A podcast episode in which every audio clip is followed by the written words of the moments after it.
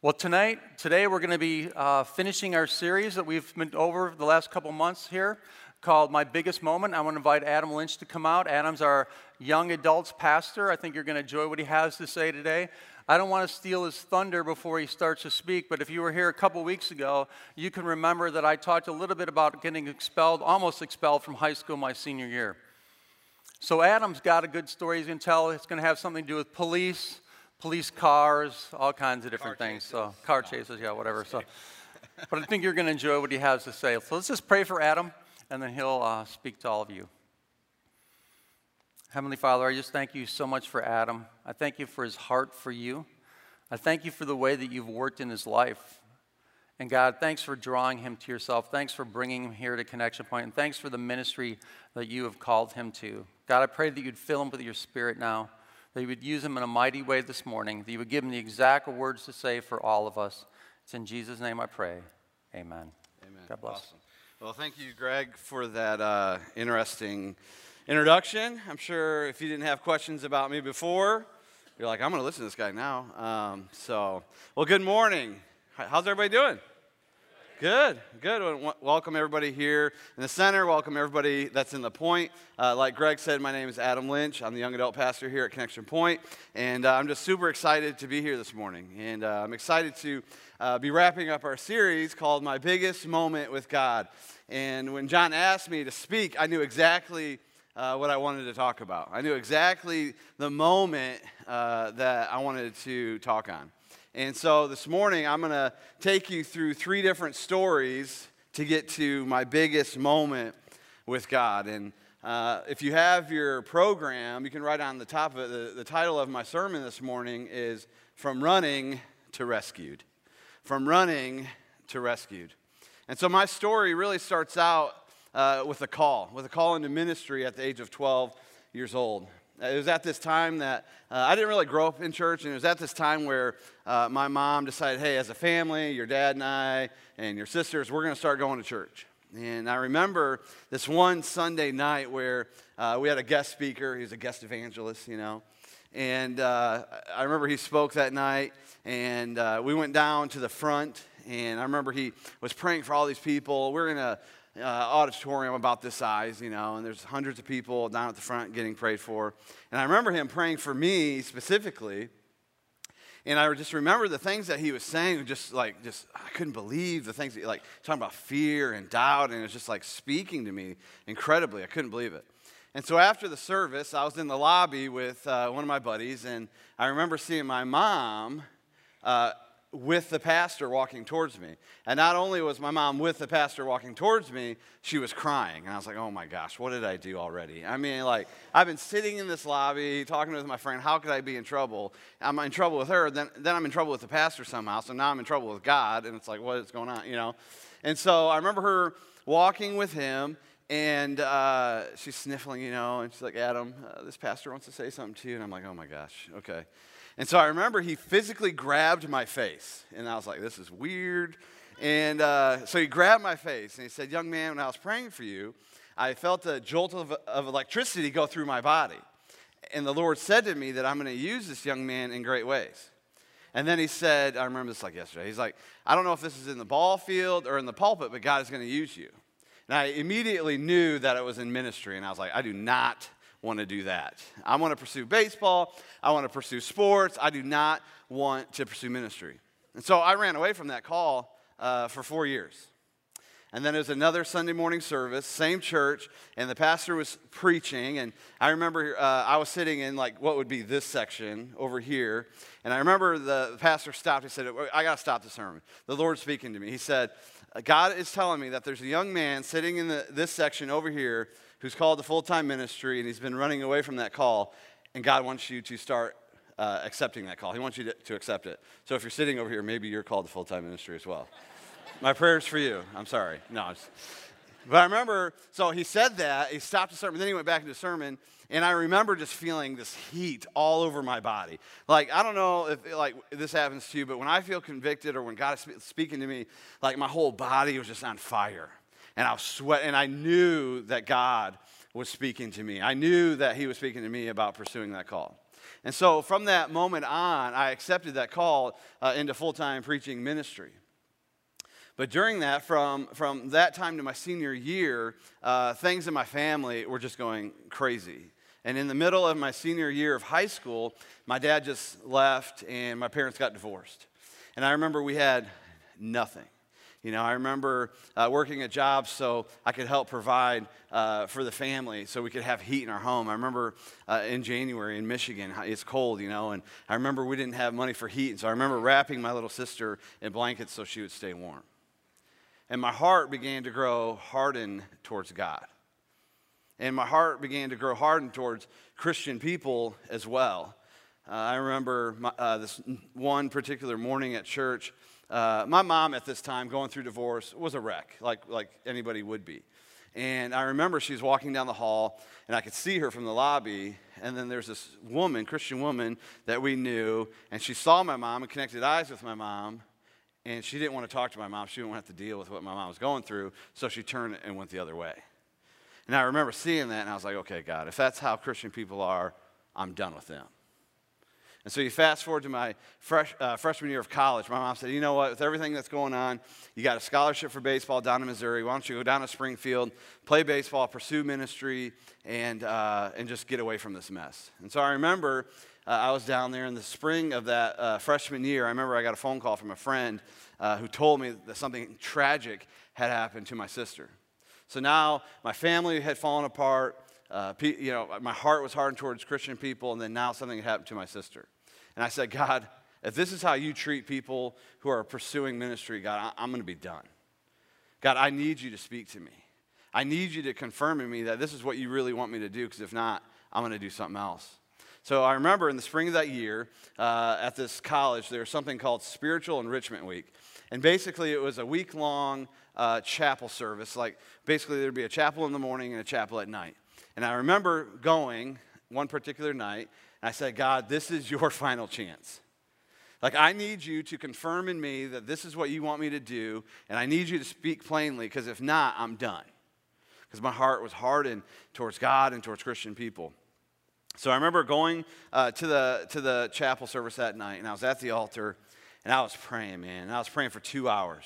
I had friends come, and, and they were praying with me as well. And I remember just having this constant thought and this constant impression uh, that God was speaking to me and saying, I want you to soften your heart towards me and towards other people because that's a gift I've given you. Over and over and over.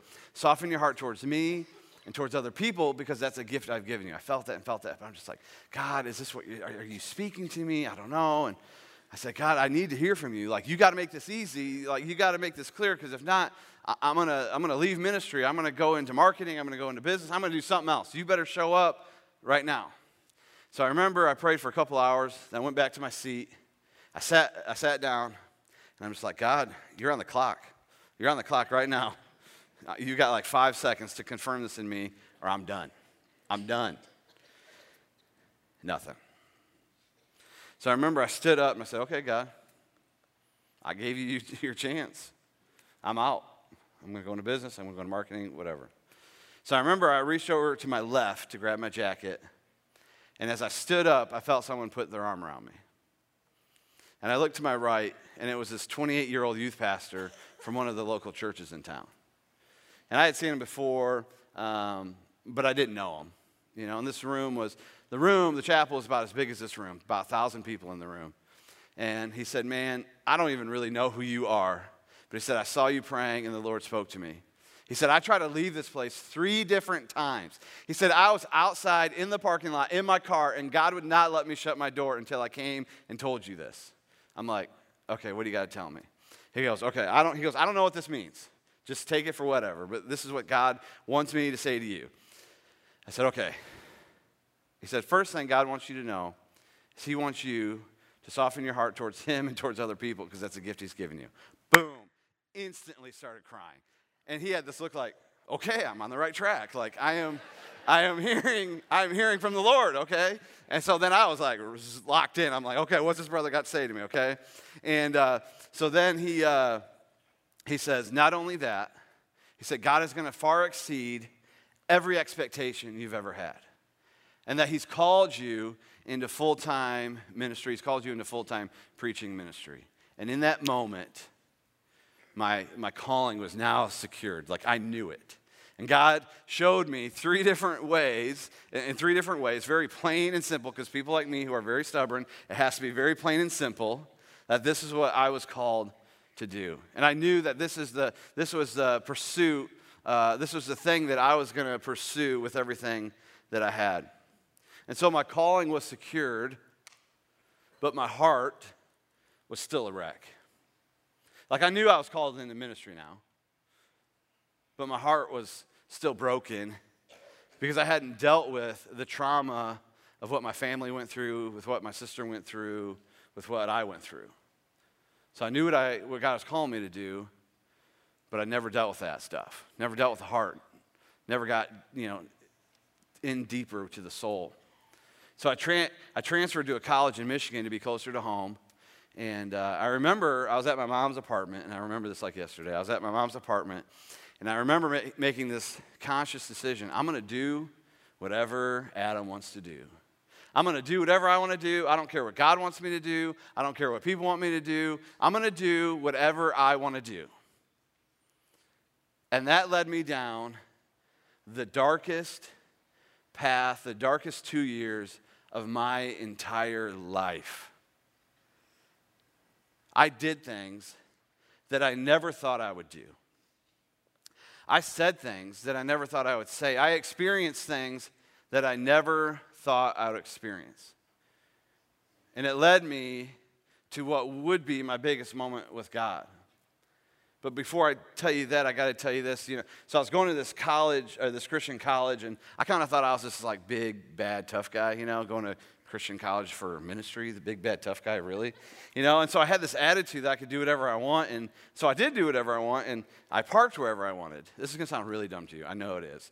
Uh, but I, I'd park wherever I wanted to. And uh, I remember I'd park in 10 minute parking. I'd leave my truck there overnight. And I'd always get tickets from campus safety. And I was always like, ah, I don't care, whatever. I get a ticket. So I racked up over $500 worth of tickets with campus safety. So if you don't know this or not, uh, if you don't pay those, they put this uh, orange immobilizing boot on your vehicle. So I remember I woke up. I remember I woke up one morning and I had to go to work. I was a server in a restaurant. I had to work the breakfast shift. And uh, I remember I got to my truck and I was like, what is this? I can't believe this. Like, dummy, you have $500 worth of tickets. Of course they're going to do this. And so I, I remember I'm like, this is not happening. I got to go to work. And I'm, ne- I'm never going to tell the secret of how I got this off. But I got that thing off in like five seconds. And so I might have had some help. I, I can't confirm or deny that. Uh, crowbar might be involved, but whatever. I don't want to give, anyways. So I got that, th- that thing off, put it in the back of my truck, and went to work. I was like, this is no big deal. I wanted to throw it in a lake. Thank God I did not throw it in a lake. Anyways, so I had it in the back of my truck, and uh, I got off my, my shift at work, and I remember I looked at my phone, my phone was blowing up. I had text messages like crazy, phone calls like crazy. You know, people were texting me, saying, Adam, there's cops, uh, police officers taking pictures where your truck was. The campus safety director uh, called me and left me a very stern voicemail. And so I got back to campus, and I called the campus safety director, I said, "Hey man, what's up?" And he goes, "Where are you at?" I go, "I'm on campus." He's like, "You need to get out where uh, you need to get out here where your truck was right away." I'm like, "Okay, cool, man. Yeah, no problem." So I remember uh, driving my truck up, and there was a couple police officers and a couple cars, and and I thought, I'm big and bad, right?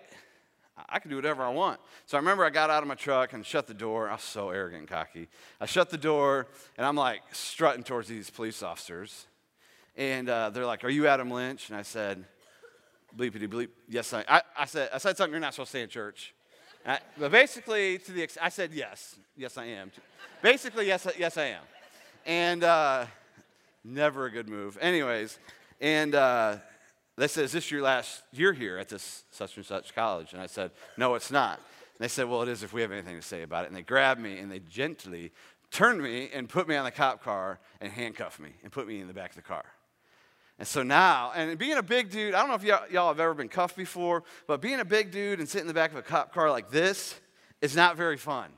And so I remember I was sitting back there like this, and I'm just thinking, how is this happening? How is this happening right now? There's no way. I sat in the back of that cop car for 45 minutes. But I'm so thankful for those 45 minutes because that was the biggest moment with God I ever had. As I'm sitting in the back of this cop car handcuffed, my heart starts to change. My heart starts to shift.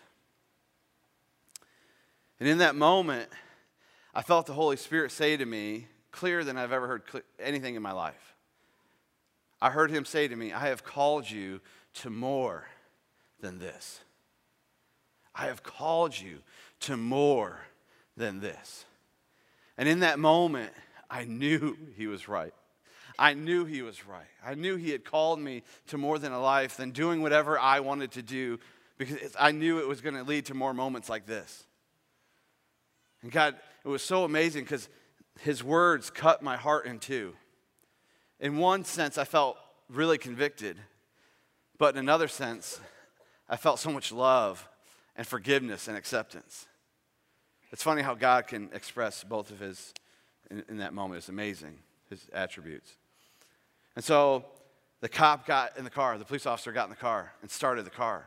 So I'm sitting back there like, oh no, no way, I'm going to jail. I'm actually going to jail over a boot. Are you kidding me? And so he started the car. And remember, I sat back there for 45 minutes. And so he started the car, and then he like messed with some buttons. He rolled down the window, rolled up the window, and then he let me out. So he let me out and he uncuffed me, and I was like, oh. And he goes, Young man, you are so lucky. He said, If it wasn't for this guy right here, the campus safety director, you'd be going to jail tonight. And it was my plan to take you to jail. But he didn't want to press charges, and so you're not going to jail. So they impounded my truck. I had to pay all my fines, but I didn't go to jail. And, I, and the police officer said, And I don't ever want to see you again. And I was like, Yes, sir, you will never see me again. I promise. I ended up finding out, I ended up finding out that just a few months later, uh, that they were just trying to scare me. And it worked. like, holy cow. For some people, that might not work, but for me, I was like, yes, sir, I will never, ever, ever see you again, hopefully, ever. And, uh, but that was my biggest moment with God, saying, I, I have called you to more than this. And this is what that road of choosing whatever I wanted to do led to. But in that moment, I went from, I went from running to rescued. I went from running away from God to being rescued by God. And it took a moment like that to wake me up. It took a two by four to the face to wake me up, but it woke me up. I went from running to rescued. I went, to, I went from being a slave to my sin and my choices to God saying, You're my son. Stop running. Be, stop running away from me. You're my son. I went from far from God to close to God. And so, my biggest moment with God really reminds me of a story that we read in the book of, in the book of Luke. And this is a parable, this is a story that Jesus told. And when Jesus told parables, he would say that the kingdom of God is like this he would say, This is what the kingdom of God is like. If you want to know what God's uh, relationship is like with people, this is what the kingdom of God is like. And, and this story really speaks to me, and I hope that it speaks to you as well. And, and so I want to read this story and then kind of extract five things that we, that we get from this story, and I hope it applies to you as well. So let's read the story together. Uh, it's Luke chapter 15, verses 11 through 24. It says, Jesus continued. There was a man who had two sons. The younger one said to his father, Father, give me my share of the estate. So he divided his property between them. Not long after that, the younger son got together all he had and set off for a distant country, and there squandered his wealth in wild living. After he had spent everything, there was a, a severe famine in the whole country, and he began to be in need. So he went and hired himself out to a citizen of that country who sent him to uh, his fields to feed pigs. He longed to fill his stomach with the pods that the pigs were eating, but no one gave him anything. When he came to his senses, he said, How many of my uh, father's hired servants have food to spare, and here I am starving to death? I will set out and go back to my father and say to him, Father, I've sinned against heaven and against you. I'm no longer worthy to be called your son. Make me like one of your hired servants. So he got up and went to his father. But while he was still a long way off, his father saw him and was filled with compassion for him. He ran to his son and threw his arms around him and kissed him. The son said to him, Father, I've sinned against heaven. I've sinned against you. I'm no longer worthy to be called your son. But the father said to his servants, Quick, bring the best robe and put it on him. Put a ring on his finger and sandals on his feet. Bring the fattened calf and kill it. Let's have a feast. Let's celebrate. For the son of mine was dead and is alive again. He was lost and is found. And so they began to celebrate. There's a few things that, that I want to extract from this story because this story, I really feel like, is, is my story. And the first thing that we see in the story in verse 12, the younger, uh, the younger uh, brother said, the younger one said to his father, Father, give me my share of the estate. The younger son said, Just give me what I want. Just give me what I want. I don't care what the father wants, just give me what I want. And I remember making that conscious decision like, God, I don't care what you want. I'm going to do whatever I want to do. You see, the son was more concerned, this younger son was more concerned about what he wanted rather than what God wanted. More concerned about what he wanted than what God wanted. He was more focused on what he wanted than what the father wanted. And this led to a, a famine.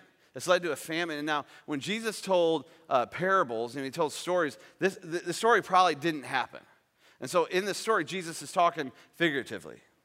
So, what Jesus is saying is the story is when you get away from me, when you get away from the Father, there's going to be famine. So, in verse 14, in verse 14, it says, After he had spent everything, there was a severe famine in that whole country, and he, and he began to be in need. You see, the son left the father and spent everything he had chasing after things that were not of God, and it left him feeling empty. I remember this in my life as well. Pursuing things, chasing things that I thought would fulfill me, but left me feeling empty. I wonder if anybody's in here this morning where you're chasing things and you feel empty. I wonder if there's people in here this morning where you're experiencing a spiritual famine in your life. Could it be because you've been running? Like the younger son, he said, I'm going to do what I want to do. I'm gonna, I, I want to pursue any the things that I want to pursue. And now you're experiencing famine. You see, we experience spiritual famine when we run away from God. We experience spiritual famine when we run away from God. And this is something that's not going to be on the screen, but I want you to write it down. Sin over promises and under delivers every time. Sin over promises and under delivers every single time saying this new job is, is going to fulfill me. It's not going to. This experience with this person is going to fulfill me. It's not going to fulfill you. The only thing that can truly satisfy and fulfill you is a relationship with Jesus. And so, are you here this morning? Have you been running? How's that working out for you? If you've been running from God for a long time, how's that working out for you? Next, we see uh, in verse 18 We'll read verse 18 and 19 together. The younger, Jesus said that the younger son came to his senses. You know, he, he was feeding pigs and he longed to eat what the pigs were eating. So he's like, my, my dad's servants got it better than this. And so in verse 18 it says, I will set out and go back to my father and say to him, Father, I've sinned against heaven and against you. I'm no longer worthy to be called your son. Make me like one of your hired servants. Make me like one of your hired servants. So he has this idea. He says, I'm going to come back to my senses. You know, my, at least my dad's servants have it better than this. Even my dad's servants have it better than this. And so we see that it shows he has deep humility. Like this shows that he has deep humility. And then he acknowledges, he acknowledges his sin. You know, he, he says, I've sinned against heaven and I've sinned against my father. He acknowledges his sin, and it shows that he has deep humility. And he says, I'm going to go back to my father's house. Which something really interesting here that I want to point out is that he had a love for his father's house, but he had confidence that his father would receive him back. Like, nowhere in the text does it say that, I'm not sure if he'll take me back. Like, he knew that his father would, would take him back as a hired hand or as a servant. But hear this he had no adequate sense of the father's love for him. He had no adequate sense of the Father's love for his son. He had no idea of how deep and how wide and how high and how great the Father's love was for him. His Father was more accepting and loving and gracious than he ever imagined he could possibly be. And if you're in here this morning and you're wondering, uh, my heart's starting to stir, and I, I want to follow Jesus, but I'm not, I've done so much stuff. Can I just say to you, we have no adequate sense of how great and deep His love is for you. Come home. Next, we see, I love verse 20. i am going to probably start preaching in a second. So, in verse 20, I love verse 20. Uh, it says, So he got up uh, and went to his father, but while he was still a long way off, his father saw him, and was filled with compassion for him, and he ran uh, to his son and threw his arms around him, and he kissed him. So, first we see that the son took the first step, okay? He says, I'm to go back to the father. So, the son took the first step. And then the father runs after him. He sees him and runs after him. James 4 8 says, Draw near to God, and God will draw near to you. Love that. But I really, really like is this. It says, While he was a long ways off, the father had compassion on him. Okay? This is really exciting. So the father had compassion on him. And this Greek word for compassion is splechizodome. Splechizodome. I can't say it right, but splechizodome, okay? So when you're in seminary, you, you have to say one Greek word a year. So anyways, got my master's for something. All that money is worth it. For one, anyways. So it's splechizodome. And so this word means to have compassion, but the deeper root of the meaning is this like, uh, like this it, mean, it, means to have the bowels yearn. Like it's this, this, this like sense that you have like butterflies in your stomach, stomach. Like, you know, when you see someone that you haven't seen for a long time and, and you're excited, you're about to see them, and then you see them, that, that feeling that you have, or it's like you have a crush on someone and you, you see your crush, like, you know that, like, that excitement, that, that feeling that you feel in your gut? That's what that word means. And so, what Jesus is saying is that that's the feeling that the father had when he saw his son returning home. Like he had compassion on him, but he was also excited and nervous and just like, I, I can't believe he's, he's coming home. Like that's how the father feels when someone who doesn't know God comes back to God.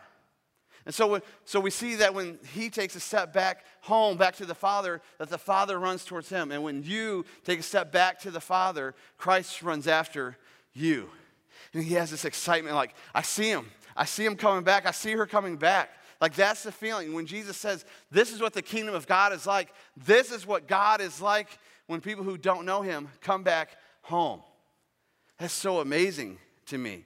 In verse 21 through 22, it says, The son said to him, Father, I've sinned against heaven and against you. I'm no longer worthy to be called your son. But the father said to his servants, Quick, Bring the best robe and put it on him, put a ring on his finger, and sandals on his feet. And sandals on his feet. Did you catch what didn't happen here? Did you catch what wasn't said? The father didn't say, You're absolutely right you sinned against me. You're absolutely right that you sinned against this family, and you're going to have to earn your way back in here. You're right you did all this, this, this wrong stuff. The son comes back to the father. He says, I sinned against you and I've sinned against heaven.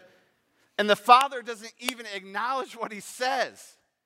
He says, Quick, go get a robe, go get a ring, put it on his finger, kill the fattened calf, and we're going to celebrate because his son that was gone is now home. And the Bible says that now there's no condemnation for those who are in Christ Jesus. The Bible says that he separates our sins as far as the east is from the west. He forgives our sins and he never brings them up again. Someone's got to be excited in this room besides me. Are you kidding me? He never brings it back up. He never brings it back up. The Father never acknowledges his sin.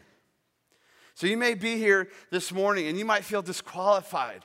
You may be here this morning and you might feel disqualified from, from being a son of God, or you might feel disqualified from being a daughter of the king because of the things you've done in your past or Maybe your immediate situation is really messed up. Maybe it's really, really messy. But let me tell you this your behavior, your behavior, being a child of God is not based on your behavior, but rather on Jesus' choice. Being a child of God is not based on your behavior, it's based on Jesus' choice. And Jesus says, I want him to be in my family. I want her to be a part of my family. I want them to be a part of my family. That's why I went to a cross and I bled and I died and I came back to life because I, I choose them. There's this woman who was caught in the act of adultery, and the Pharisees threw her at Jesus and said, What are you going to do with her? We caught her in the act of adultery. And Jesus says, Any of you, if you haven't sinned, cast the first stone. And they all went away. Jesus chose her in the midst of her sin, in the midst of her mess. And He chooses you in the midst of your sin and in the midst of your mess. He chooses you, He chooses me. And right now, maybe your heart is stirring. The Father's looking at you saying, just come back home. Come back home. I don't care about what you've done. We can deal with that later, but just come back home. You don't have to get all cleaned up and neat and nice before you come back home. Just come back home, son. Just come back home, daughter. He's more loving, he's more gracious, he's more accepting than we could possibly ever understand. And so now we got to look at one more person in the story because there's one more person in the story. And we have to look at the older brother. Because there's two brothers in the story. The younger one leaves his father, the young, younger one stays. So when the younger one comes back, the older brother's not happy about it. We'll pick up the story in verse 25. It says, Meanwhile, the, old, the older son was in the field. When he came near the house, he heard the music and dancing, so he called one of the servants and asked him what was going on. Your brother has come, your brother has come, he replied, and your father has killed the fattened calf because he, is, because he has him back and safe and sound. The older brother became angry and refused to go in. So his father went out and pleaded with him, but he answered his father, Look, all these years I've been slaving for you, and I never disobeyed your orders. Yet you never gave me even a young goat so I could celebrate with my friends. But, uh, but the son of yours who has squandered property, your property, with prostitutes comes home, you kill the fattened calf for him? My son, the father said, You are always with me, and everything I have is yours. But, he had to, but we had to celebrate and be glad because this brother of yours was dead and is alive again. He was lost, and now he is found. And so there's just a couple things that we notice at the end of this story with the older brother. And the first thing is that the older brother was not excited that his younger brother who was lost came home he had this attitude of, like, I've been here working, and you're just going to accept him. For, uh, he's going to have to earn his way back into this family. And then he says he went off with prostitutes and did this. Here's the thing the, the text never says that he did that. He said he went off with wild living, but it never said he went off with prostitutes. So now his older brother's just hurling insults and accusations at the younger brother. And I just have a few questions. Are we doing this to people who are trying to find Jesus? Like, are we doing this to people who are trying to come back to Christ? Like, are we making people jump through religious hoops and, and religious traditions, saying, you got to get yourself cleaned up before you come back to, to this church? You're going to have to get yourself cleaned up when you come before you come back to God and get yourself figured out. Are we being like the older brother? Saying, you're going to have to earn your spot back into this family. Or are we like the Father, just accepting them, saying, I don't care what you've done, I don't care where you've been, just come home? The second thing we see about the, the older brother is that the older brother and the younger brother really have the same attitude towards, towards the father, especially the younger brother in the beginning. But the older brother has the same attitude as the younger brother. You see, the older brother didn't work hard and slave away for his father out of love for the father, he worked for his father because of what the father could give him, which was his share of the estate. He didn't serve him out of love, he served him out of what he could give him. And so I just wonder this morning are you serving and following Jesus out of love for Jesus or just because of what Jesus can give you? Are you serving Christ out of love for him or are you serving him just to escape hell? Are you loving him and following him because you really love him? Or is it just because this is what we do in the Midwest? We go to church, we follow Jesus. But don't ask me to talk to people who don't look like me. Don't ask me to talk to people who are different, who are strange, who might be a little weird, who have a past, who are a little messy. And don't ask me to move seats because I, I, I go to 915. Don't ask me to go to Saturday. Friends, we should be saying, I will man, praise the Lord. So many people are coming here. i will go to a Monday service at 7:30 in the morning. That's not happening. Don't go tell John. Well, Adam said that you guys moved to 7:30. I'm not saying that.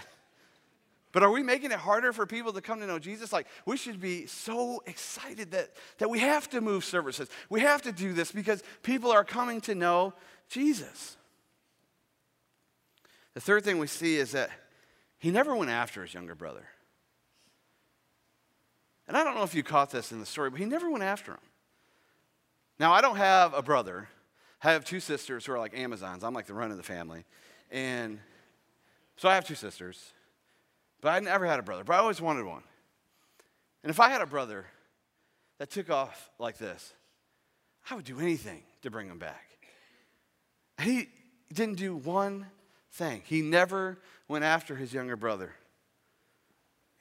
Let me can I ask you just a couple more questions? Are there people who have become lost? Are there people who have become lost that you're not that, that you're ignoring? Are there people in your life, your family, friends, coworkers who have become lost that you're ignoring? Second thing, are there people who have come home? Are there people who have come home that we're not celebrating? Are there people who are coming home and, and coming to find Jesus that we're not celebrating? Like, are we celebrating? I hate to harp on this, but uh, are we celebrating the fact that we, we have the opportunity to move people around so we can open up more space for all the people that Jesus is bringing into his house? Like, are we excited about that? Are we excited that, that, that Bob came to know Christ? If there's a Bob in here, I'm sorry, I'm not talking about you, I'm talking about metaphorical Bob. Anyways, like, are you excited that Bob is coming to know Christ? Or are we like the older brother, like, ugh, ugh, been here for 15 years, two years, whatever. Don't make me ask, don't, don't ask me to move. Are these people, they don't look like me, they don't talk like me, they're a little different than me. Are we celebrating those people are coming home? Are we celebrating that those who are far away from God are coming close to God? Jesus said that all of heaven rejoices when one sinner turns to God. All of heaven rejoices when one sinner turns to God. Um, is there anybody in this room this morning that likes to watch America's Got Talent? Raise your hand. Okay, I love America's, uh, uh, America's Got Talent. My wife and I love, love, love that show. And our favorite thing is uh, the golden buzzer moment. And if you, like, those are like tearful things. You know what I mean? Like, we'll watch this. So, the golden buzzer moment, if you don't know, is there's a lot of rounds and tryouts for, you know, to get to these live shows. And when someone hits the golden buzzer, it means they get to skip all those rounds and go straight to the live shows, blah, blah, blah. If you haven't seen it, you need to watch it. Anyways. And so, but when you see these golden buzzer moments, like all this gold confetti comes down, and like my wife and I will just start like crying and bawling like babies. And my wife's like, don't look at me, don't look at me, don't look at me. You know, like it's just like, it's just amazing. And our favorite uh, golden buzzer moment was with Darci Lynne last year. She was a ventriloquist, and it was so amazing. And I got to show it to you. I want to show you a, a quick clip. Check this out, real quick. You made my heart melt. You were brilliant. I'm trying to describe how amazing it was. you know what?